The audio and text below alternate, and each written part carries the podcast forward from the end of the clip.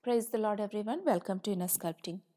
Today I am going to read the scriptures from the first John chapter 3. See how very much our Heavenly Father loves us, for He allows us to be called His children, and we really are. But the people who belong to this world don't know God, so they don't understand that we are His children. Yes, dear friends, we are already God's children, and we can't even imagine what we will be like when Christ returns. But we do know that when He comes, we will be like Him, for we will see Him as He really is. And all who believe this will keep themselves pure just as Christ is pure. Those who sin are opposed to the law of God, for all sin opposes the law of God. And you know that Jesus came to take away our sins, for, for there is no sin in him.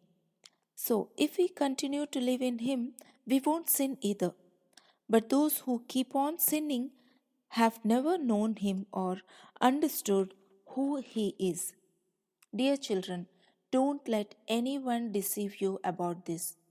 When people do what is right, it is because they are righteous, even as Christ is righteous. But when people keep on sinning, it shows they belong to the devil, who has been sinning since the beginning. But the Son of God came to destroy these works of the devil. Those who have been born into God's family do not sin because God's life is in them. So they can't keep on sinning because they have been born of God. So now we can tell who are children of God and who are children of the devil. Anyone who does not obey God's commandments and does not love other Christians does not belong to God.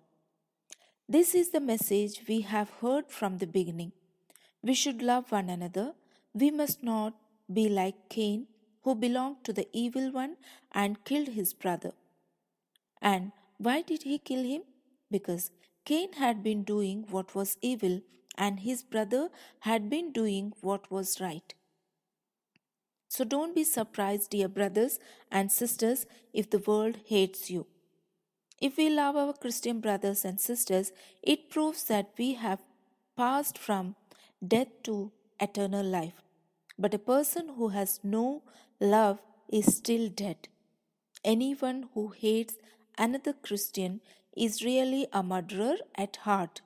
And you know that murderers don't have eternal life within them.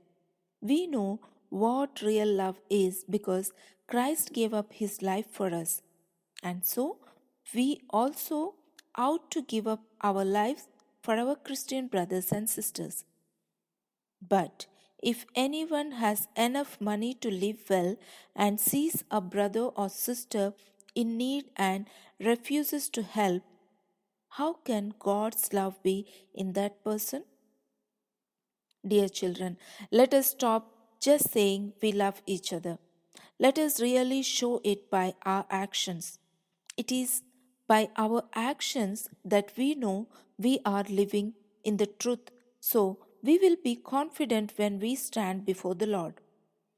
Even if our hearts condemn us, for God is greater than our hearts and He knows everything. Dear friends, if our conscience is clear, we can come to God with bold confidence and we will receive whatever we request because we obey Him and do things that please Him. And this is His commandment we must believe in the name of His Son, Jesus Christ, and love one another just as He commanded us. Those who obey God's commandments live in fellowship with Him and He with them. And we know He lives in us because the Holy Spirit lives in us.